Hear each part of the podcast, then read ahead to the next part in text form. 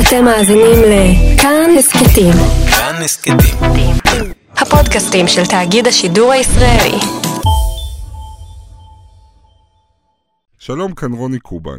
אני מגיש את התוכנית פגישה שמשודרת בכאן 11, אבל לטובת אלה שמעדיפים להקשיב או שאין להם זמן לצפות בבית, הכנו לכם גרסת שמע של התוכנית שתעלה בעמוד הפודקאסטים של כאן מדי שבוע. אז הנה פגישה, גרסת ההסכת. האזנה נעימה. אושרת קוטלר תמיד הייתה יוצאת דופן בנוף החדשותי שלנו. מנהלת יחסי אהבה-שנאה עם המקצוע, נפרדת ממנו וחוזרת, נחושה להשמיע את דעתה, לתווך לנו את המציאות דרך העיניים שלה. לרעיון הזה היא מגיעה שנה אחרי ההתבטאות שהביאה עליה מטח אדיר של ביקורת, ואחרי שנפרדה מהמגזין שהיה בבת עינה, ויצאה לחופשה ארוכה כדי לנוח, לכתוב ולחשוב איך היא ממשיכה מכאן. אושרת קוטלר היא האורחת שלי הערב. שלום אושרת, איזה בית סידרת לעצמך כאן. חמים ונעים, יפה, יפה, כן. ועם קיר קטן שבו אני סוגד לך. או-אה.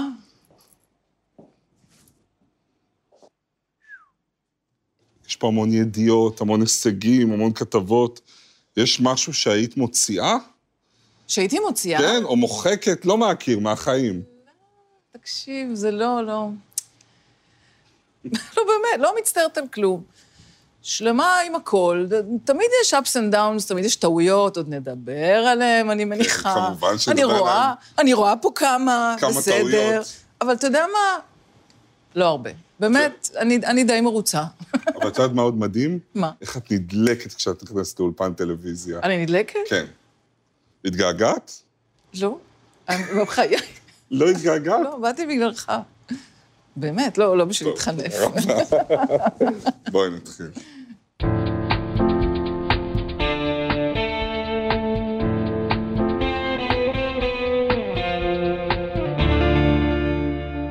שלום לאושרת קוטלר, שלום, רוני. מבחירות העיתונאיות שלנו, מגישה וכתבת שמאחוריה עשרות ראיונות בלעדיים, למשל אחמד יאסין, כתבות חברתיות חשובות בתוכניות כמו פגוש את העיתונות, אולפן שישי, תנשמי, שש עם, וכמובן, ספינת הדגל שלך, המגזין עם אושרת קוטלר, ששודרה 12 שנה כל מוצ"ש בחדשות 10. חוץ מזה, מחברת של שלושה ספרים, חלקם רבי מכר, ומלמדת עיתונות במרכז הבינתחומי. עיתונאית שכולה אש ולהבה, ובאותה מידה גם מושכת אש. תודה שבאת אלינו. תודה שהזמנת. מה שלומך? שלומי, שלומי מצוין. זו האמת. מה, מה, מה את עושה בימים אלה? את בסוג של חופש. אני לא בסוג של חופש, אני בחופש. את יודעת, אני צעיר ממך ב-12 שנה, אחד הדברים שאני אוהב אצלך, אפילו למדתי ככה בצניעות, זה ההתנגדות המובנית, הבלתי נשלטת לפעמים שיש בך לכללי הטקס, לפומפוזיות של המיינסטרים, לזיוף של זה, של הטלוויזיה, שהרי הרבה פעמים הטלוויזיה היא סוג של הצגה. אפילו כשהגשת חדשות, תמיד ראו מה את חושבת שם בפנים, וכל זה, התכונה הזאת שלך מגיעה לשיא בשני רגעים שבהם את מתפוצצת בשידור חי, הדמעות שזלגו מעצמם ביום הזיכרון 2003, ו-16 שנים אחר כך האמירה השנויה במחלוקת חיות אדם בעקבות הכתבה על נצח יהודה. לפני שנרד לפרטים, מה דומה בעינייך בין שני הרגעים האלה, שבהם קורה לך משהו מאוד דרמטי בשידור חי? אני חושבת שהציר המשותף לשני המקרים האלה זה שפשוט נורא אכפת לי. כלומר, הרגש משתלט, מציף אותי, לא משתלט עליי, מציף אותי. אני עושה עיתונות בגלל שאכפת לי, באמת אכפת לי. לא בשביל זה, בגלל זה זה אף פעם לא היה אכפת לי. מה, מה... ברור שחשוב לי שזה ייראה טוב, אני, אתה יודע, כל אדם שעובד בטלוויזיה אוהב שהוא... יש לו קמצוץ אגו, כן. כן, כן, ברור, ואנחנו אוהבים לראות את עצמנו ו- ולקבל כאלה קירות, בסדר.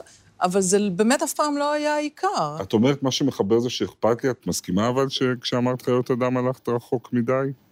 תראה, אמ, יכולתי להתנסח בעדינות, אוקיי? יכולתי לא להגיד את המילה הזאת שיש לה קונוטציה לא טובה אצלנו. אבל כשאני רואה את הילדים שלנו הופכים קלגסים, אוקיי? אי אפשר להשתמש במילים עדינות. אין מילים עדינות. זה כמו שאני אצעק על הילדה שלי כשהיא מתנהגת לא טוב, אין מילים עדינות. כי זה לא בסדר, אתה מבין? אנחנו הצבא הכי מוסרי בעולם בחיי, אבל קורים דברים כאלה, וכשקורים דברים כאלה, אני לא יכול להיות עדינה. קלגסים, ויש המון צופים עכשיו שיושבים, ועוד פעם...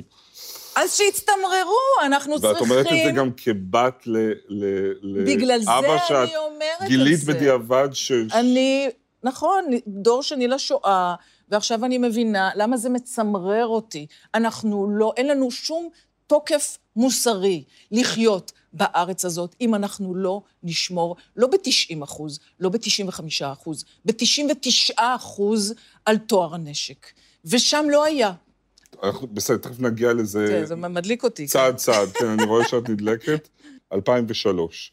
את מגישה סופר מצליחה ונחשבת, ערוץ 2 בשיאו, אני זוכר את המעמד שלך, אבל מבפנים, את אישה מה, אכולה, עצובה, בתקופה ההיא, בין 2000 ל-2003, אתה... הגשתי תוכנית יומית מדממת, זו הייתה תוכנית גופות, אני קוראת לזה. באמת, כל יום, פעמיים ביום, מחבל מתאבד, מתפוצץ, ואנחנו אוספים שם את חלקי הגופה. עכשיו, להיות בתוך המדמנה הזאת, בתוך הטירוף הזה, שלוש שנים, פירק אותי, זה פשוט פירק אותי, זהו. ואת נכנסתי לדיכאון. בספר שכתבת אחר כך על התקופה הזאת, שהיית קמה בבוקר בוכה. בוכה בגלל העבודה שאת הולכת אליה. כן, זאת אומרת, כן, כשאת כן. חושבת שאת צריכה לקום ולנסוע למערכת, כן, הייתי משהו כמה... שהוא חלום לכל כך הרבה אנשים, את פשוט לא היית, כמעט לא היית מסוגלת לסחוב את עצמך לשם. נכון, כי אתה יודע, האולפן זה לא העניין, העניין הוא מה אני עושה פה. היה, אני, לשיטתי, יש לי תפקיד כעיתונאית, לסדר לאנשים את המציאות. ואי אפשר היה לסדר את המציאות הזאת. אז ספרי על הרגע הזה, שפתאום הגוף שלך, או המצוקה שלך, או שאת את לא יכולה יותר, וגם זה קורה בשידור חי. זה בעיקר נורא מביך. מה, מה היה שם? מה הקונטקסט? ראיינתי דודה של אה, שני פעוטות שההורים שלהם נרצחו בכביש 443, זה היה באינתיפאדה השנייה. זה היה שנה אחרי, הם, הרצח היה ב-2002, זה היה ב-2003, ביום הזיכרון כאמור, וידעתי, ידעתי שכבר אין לי, אין, אני לא מסוגלת לעמוד בסיפורי השכול האלה ולשמור את הפסאדה, כן? את ה... אני בסדר, כן? נו, ואז למרבה הזוועה, אה, הרגשתי שאני לא אוכל לדבר, ועוד לא ראו אותה בכלל, כי הרי אתה מציג, אתה יודע, המדיום שוט עליך, והיא פה, ואני עוד לא אמרתי לה שלום אפילו, ומה אני בוכה? היא המטומטמת, כאילו, היא נמצאת שם, יש אז את כמה בוכה עוד סיבות. לפני שאת מציגה אותה.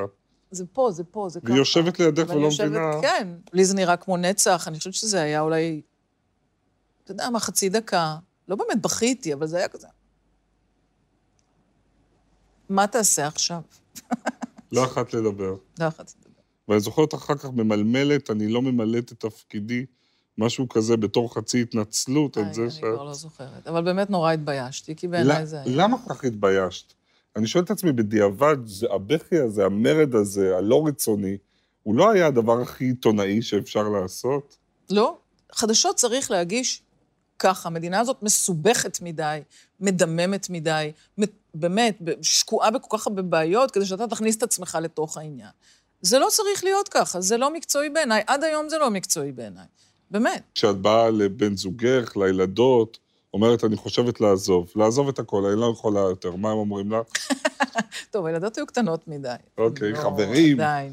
אבל כולם אמרו לי שאני מטורפת. מה זאת אומרת? לעזוב את, ה... את החלום. אבל זה בכלל לא היה... ולמרות זאת, את חוזרת לטלוויזיה. אגב, למה את חוזרת?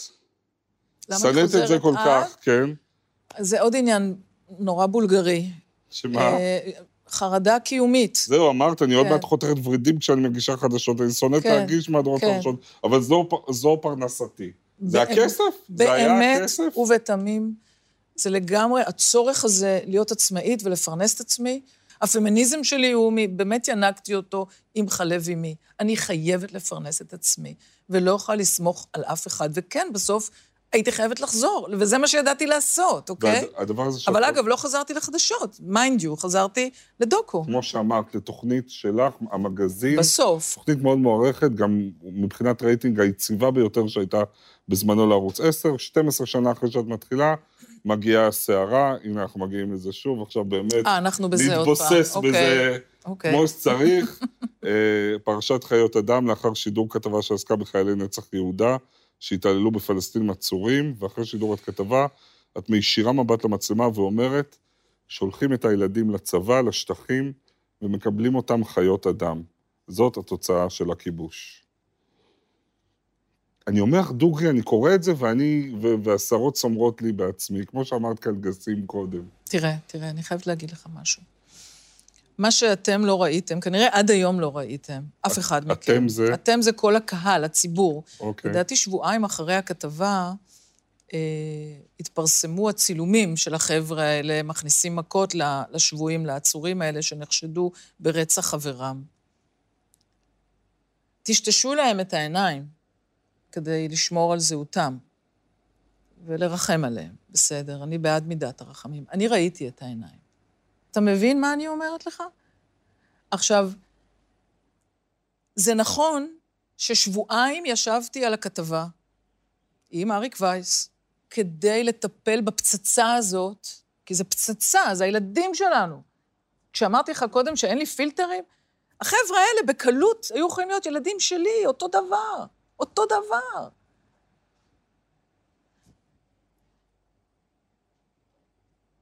זה כואב. אנחנו מעמידים אותם במצב בלתי אפשרי. זו מציאות מטורפת. מציאות מטורפת. בסוף אנחנו מוציאים את זה, את זה מהם, כי זה היה יוצא גם ממך וגם ממני. אותו דבר היה יוצא גם ממני, אתה מבין את זה? אין לי מילים כדי להגיד לך כמה זה כואב. אז נכון, הייתי צריכה לומר את זה בנונשלנט, ברגוע, לעדן מילים. לא משנה, קרה איזו תקלה, המשפט האחרון לא שונה, אני כמובן control freak ידועה, ואז כשאני רואה שהמסר, כי היה צריך להיות שם מסר, וידעתי שהוא חייב לבוא עדין. במשפט האחרון של הכתב. המשפט האחרון של הכתב, ואת בשידור חי, את רואה את הכתבה, את רואה כן. שהמסר לא הועבר, ואני מנסחת משהו שלא היה כתוב לי, כי לא תכננתי, כי הרי כתבנו את הכול. כלומר, חיות אדם היה מאולתר. היה מאולתר, והיה מאולתר רע, זה נכון, זה מעליב. ואני זוכרת שכל הזמן אני אומרת לאריק בשבועיים האלה, כשאנחנו מתווכחים על הטקסט, אני אומרת לו, תקשיב, אי אפשר לצרוח את זה. צריך להגיד את זה ברוך, איכשהו, לא יודעת. צריך להסביר שאנחנו פה בבעיה, אנחנו ב, במלכוד 22, אני יודעת מה עובר על החבר'ה האלה.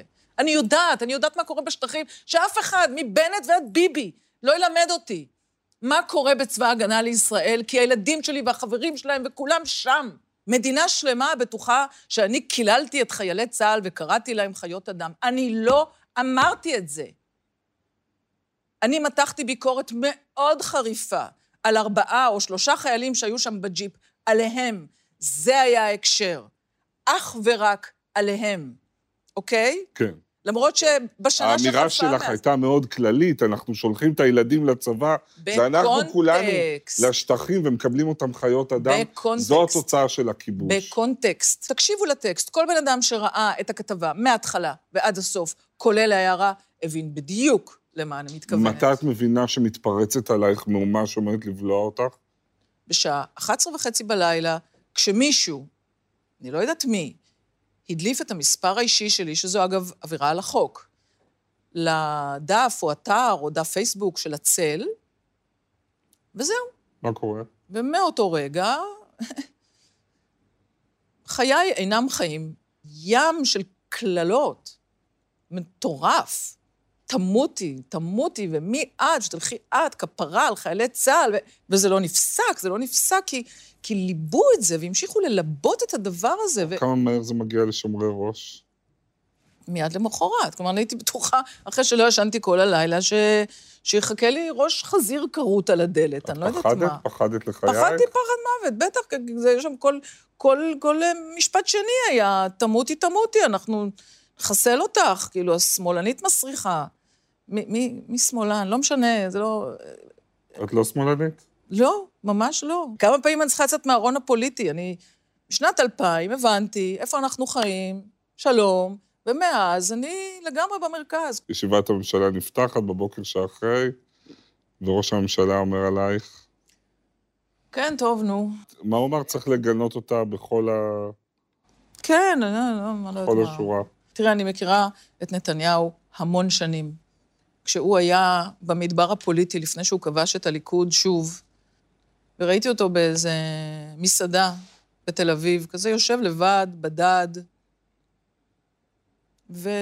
וליבי יצא אליו, באמת, כי וואלה, פוליטיקאי מוכשר מאוד בעיניי, באמת מנהיג. יש לי המון ביקורת עליו.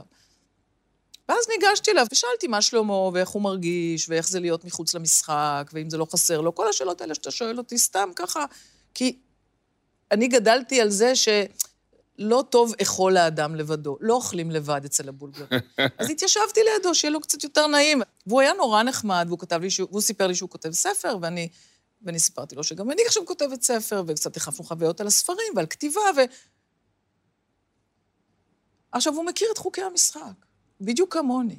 הוא יודע שאני עשיתי את עבודתי. הוא סופר אינטליגנטי, באמת. אתה יודע הרי מה אמרתי. אז למה לעשות את זה? למה? לך יש את התפקיד שלך. לי יש את התפקיד שלי. ואולי זה הדבר שהכי העליב אותך או אכזב אותך. לא העליב, זה... שהשתמשו בך, שניצלו אותך. כן, כן, זה... עכשיו, הייתי מספיק טיפשה בשביל לתת לו את זה. לתת להם, זה לא רק הוא, זה כולם.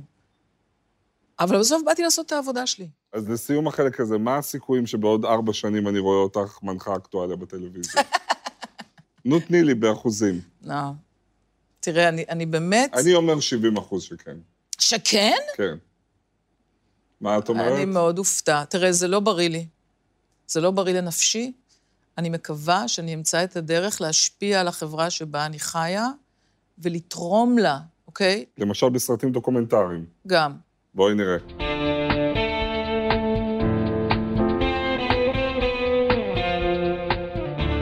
אז הזכרנו קודם את החופש שלקחת אחרי הדמעות בששים, ובחופש ההוא, בגיל 38, את מגיעה גם לגילוי אישי די מדהים. כן, בעקבות האנליזה שהתחלתי.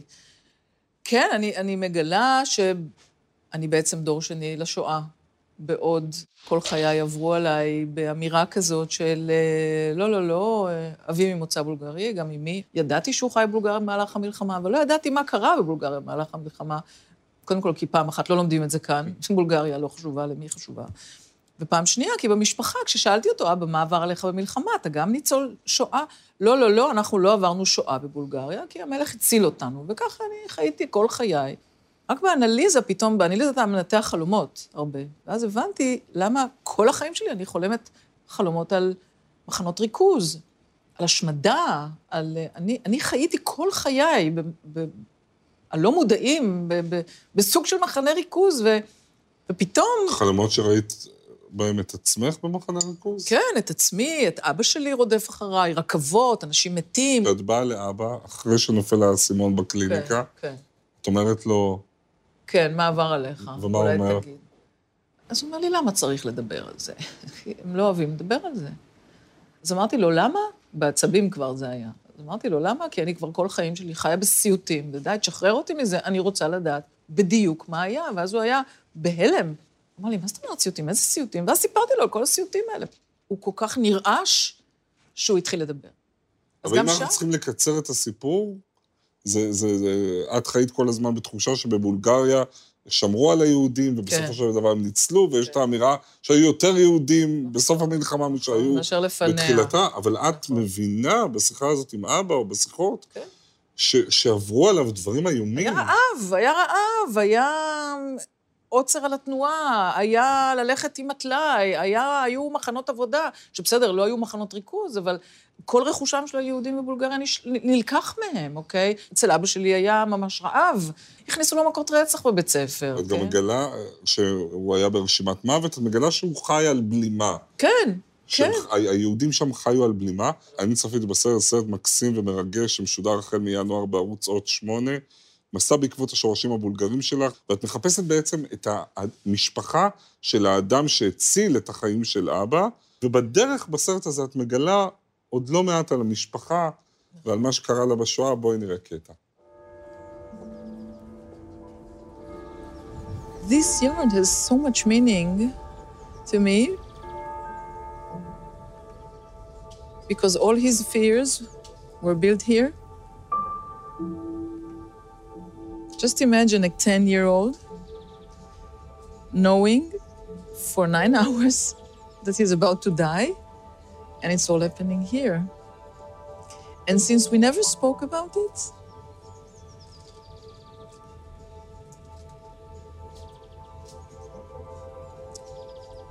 you remember I told you when we first met? Yes. How the things your parents don't tell you? They are the ones that are pushing you all your lives without even you knowing about it. So, what was going on here made me inherit the same fear. בני דור שני תמיד אומרים שהיה הרבה יותר קשה עם השתיקה מאשר עם הסיפורים. אז בדיוק. בדיעבד ככה את מרגישה? ברור, ברור, כל כך הרבה דברים התחברו לי אחר כך. מה... הדחף ה- היצרי הזה לסדר את המדינה הזאת שתהיה כמו שצריך. לא הבנתי למה, למה, מה, מה כל כך אכפת לי? כאילו, מה, מה אני באה לבקר כל הזמן?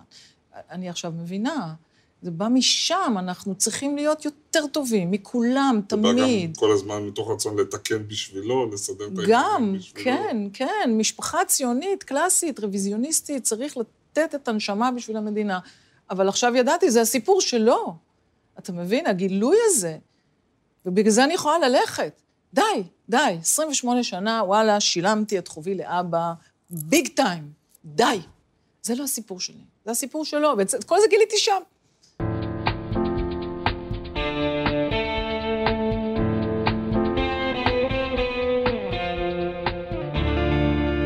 אז אבא ואימא. אבא ואמא. כן, שלום. גדל ביפו, אחר כך בת ים, ועל הבית שלך אמרת, באתי ממשפחה מהמעמד הבינוני-נמוך, תמיד היה איפה לישון, מה לאכול, אבל הכל היה מאוד מדוד. עד כמה זה עיצב אותך, העובדה הזאת שאין מספיק כסף? זה עיצב אותי בעיקר כשעברנו לרמת השרון, כי ההורים שלי רצו לתת לי חיים טובים יותר, אבל בצד הכספי זה לא כל כך הסתדר, והיינו, בח- הם היו שקועים בחובות, ו... אז הייתי זאת שהולכת תמיד עם החיקויים מרחוב אלנבי, אתה יודע, ומתמקחים. כן, נורא. וגרתי ליד כל השירים האלה מגבעת רום, וזה... צפונבוניות. כן, אז לא הייתי רמת שרונית במובהק, והיום אבל אני מודה על זה, אז גם הבנות גדלו ככה. יש, ב... יש לנו בבית אה, רתיעה מובנית ממותגים. לא קונים אצלנו מותגים, וצריך לחשוב על אה, להיות עצמאים בלי, בלי, בלי ראוותנות. לא, לא אוהבת את זה. ואבא עוזב את הבית ו... ולא חוזר, או... לא, כדרכם של הבולגרים היצירתיים, הוא חי בחיפה, אימא שלי חיה איתנו, והוא רק... אה, לא מדברים על זה, אבל הוא בעצם חי עם אישה אחרת. אה, אבל זו הייתה סוג של ביגמיה בהסכמה, כנראה. לא יודעת, נו, המשפחה שלי מורכבת, אני אומרת לך, אצל הבולגרים הכל יכול להיות. חי עם אישה אחרת, אבל מגיע. לארוחות שישי. כן, כן, כן, שיחקנו אותה, הם שיחקו אותה, משפחה, אה, משפחה כאילו. אבל אה, אמרת, ש... אמרת שהחיים שלך, זה עשה להם אולי טוב, אבל שאותך השקר הזה שיגע. כן, לא, אם אתם מתגרשים, תתגרשו. אני כתבתי את זה אחר כך. תתגרשו, זה נורא מבלבל. היה ציטוט שלך מראיון להארץ, אמרת, עם השנים הבנתי שהפחד הזה שלי מבגידה, כמי שגדלה משפחה של נשים נבגדות דורות לאחור, הגשים את עצמו בסופו של דבר. על זה יש לי אחריות, שפחדתי מזה כל כך. אתה מבין? זה, סליחה שזה נשמע כמו ממבו ג'מבו ניו אייג' בולשיט, אבל זה לא. הדברים שאתה פוחד מהם זה הדברים שיקרו לך. לא סתם אומרים חכמינו, אשר יגורתי בא לי. מה שאתה מפחד ממנו לא, כי אתה יקרה רואה לך. פה אישה כל כך מצליחה, כל כך חזקה, ואת אומרת שלפנים, לא קשור. בשנות ה-20 ו... ותחילת ה-30, את- הבגידה זה משהו ש... זה לא קשור כך- לקריירה, אבל הקריירה היא קריירה. היחסים האישיים, היחסים של האהבות שלי, העובדה שרציתי לייצר משפחה כמו שאף פעם לא הייתה לי, אה, המאמץ הזה היה בעוכריי דווקא בגלל הפחד. בגלל הפחד. פחדתי להיות אישה נבגדת. נו, בסדר. ומהבחינה הזאת, זו האחריות שלי, שלא גיליתי את זה לפני כן, אבל היום גיליתי את זה, והכל טוב, ואני מאושרת, וקוראים לו טל, ואנחנו מפליגים ביחד, והוא... זה בן זוגך הנוכחי. והוא משוגע כמוני, והכל בסדר, אנחנו מבינים אחד את השני, יופי טוב. רק עוד שתי שאלות כן. מהטורטוריה ההיא. כשנפרדת מבעלך הראשון, את באה לאבא, אבא שהכרנו, לבקש ממנו קצת סימפתיה. כן. שיעזור אבא. בכל זאת רגע לא פשוט, ו... והוא כמובן אומר לי שאולי זה בגללי, ואז אני זורקת אותו מהבית. וואו. זה באשמתי בעצם. זה, כן. טוב, אבל די, מה, די, באמת, עברתי את זה, זה היה מזמן. זה, זה הלך, ואבא עכשיו קשיש ודימנטי, ואני נורא מרחמת עליו, אז לא נגיד עליו דברים רעים, כי הוא באמת, באמת, שניהם אנשים לא פשוטים. שניהם חיים בתוכי. הם אנשים טובים. הם התכוונו, התכוונו לטוב. איך אני נותנת לך את כל הדמעות? וואלה. אבל הם באמת מרגשים אותי, כי הם, הם עשו את הכי טוב שהם יכלו לעשות. ואני בהתאמה מנסה לעשות את הכי טוב שאני יכולה לעשות. עכשיו אני אספר לך בדיחה. טוב, אתה חייב להכניס אותה, כי אני חייבת להתנצל על זה שאני בוכה כל לא, הזמן. לא, אני שואל את עצמי למה את בוכה דווקא עכשיו. אולי כי עכשיו את בשלב שאת מנסה לסלוח להם ו... ו... לא, לא יודעת, הם... אתה בסופו של דבר, ואני גם כהורה יודעת את זה, הכל עלינו, הכל באחריותנו. הילדים שלנו, אני לא קונה את התיאוריות האלה, שזה הם, וזה, הכל אנחנו. אני יודעת את זה כי אני תולדה של הוריי, ואני מאוד מאוד אסירת תודה להם בסופו של דבר, למרות שזה היה ממש לא פשוט. ולפני שנתיים את מגיעה לכותרות הראשיות עם הסיפור על ההצעה המגונה של אלכס גלעדי. את סיפרת שהגעת לרעיון עבודה, ואחר כך מגיעה שיחת טלפון בינך לבין אלכס גלעדי, הוא מציע לך לבוא לארוחת ערב, שתפני את כל הערב. את בתגובה מסרבת, מזכירה שאת בזוגיות, והוא אומר לך משהו כמו, לא ידעת שככה מתקדמים בהוליווד. קודם כל, שאפו על האומץ. למה, מה הביא אותך? תראה, לצערי, אני לא יכולה להיכנס לפרשה הזאת. אני כבולה בהסכם גישור. אה, כל מה שאני יכולה להגיד עליו זה שאחרי שהוא אה, החליט לתבוע אותי על הוצאת לשון הרע ואת נרי לבנה, זה לקח שנה מסויטת, אבל הוא בסוף משך את תביעתו. הוא משך את תביעתו, הבהיר שההתנהגות הזאת לא מאפיינת אותו, הוא לא זוכר, ושהוא, אם נגרם לי עוגמת נפש, הוא כזה סוג של, הוא לא התכוון, או כאלה, ומבחינתי הסיפור הזה שם נגמר. אמרתי, היה, נגמר. יש נשים רבות שנחשפות, אומרות, ואז אה, אה, בדיעבד הן אומרות, לצערנו, המחיר היה גבוה מדי. נכון. הלכנו להתלונן והמחיר היה... נכון, ובגלל זה אני מודיעה לך שהתקשרו אל אנשים אחר כך, שאני מכירה, עם סיפורים, אז שאלתי אותם סדרה של שאלות. יש מאחוריי, רצו לצאת, אז אמרתי להם, יש מאחורייך גוף מגן משפטית, כי יש בכל מקום תביעות השתקה עכשיו בעולם, כן? יש לך מי שיממן, יש לך בן זוג שילווה אותך, מישהו תומך בך. אם התשובות לכל השאלות האלה היו לא, אמרתי לה, תשארי בבית. אל תתלונני. אל תתלונני, לא. כי את יכולה לחרוץ את דינך לשמד. אם לא הייתה עומדת מאחוריי חברת החדשות של ערוץ 10, אני היום הייתי, לא יודעת איפה, מנהלת איזשהו משפט לבדי ומממנת אותו לבדי, ולמי יש כסף בשביל הדבר הזה, אוקיי? אבל יש את הבנות שלי, והן ממש התחננו בפניי לא לוותר. לא לוותר, עד הרגע האחרון, לא לוותר, ובשבילן, באמת ובתמים, בשבילן ובשביל בנות דורן, לא ויתרתי, אוקיי? אפילו לא לרגע.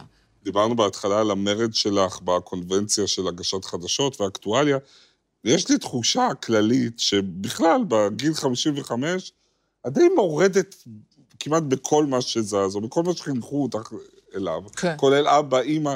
זה כאילו מה, זו תקופה מבחינתך להשתחרר ממה? יש לי, כן, יש לי חדשות בשבילכם. מגיל 40 זה קורה. אוקיי. אם אתה בטיפול, זה יכול לקרות אפילו יותר מוקדם. אבל כן, כן, מגיל 40 המוטו הוא אחד, אני עושה מה שבא לי. וואו, זה מה זה כיף. אושרת קוטלר, תודה רבה שבאת אלינו, זה היה תענוג, ואני חייב להגיד לך באופן אישי, שלי את מאוד חסרה על המסך. תודה רבה. מקווה שתחזרי מתישהו. תודה מתישהו. שבאת. תודה. תודה.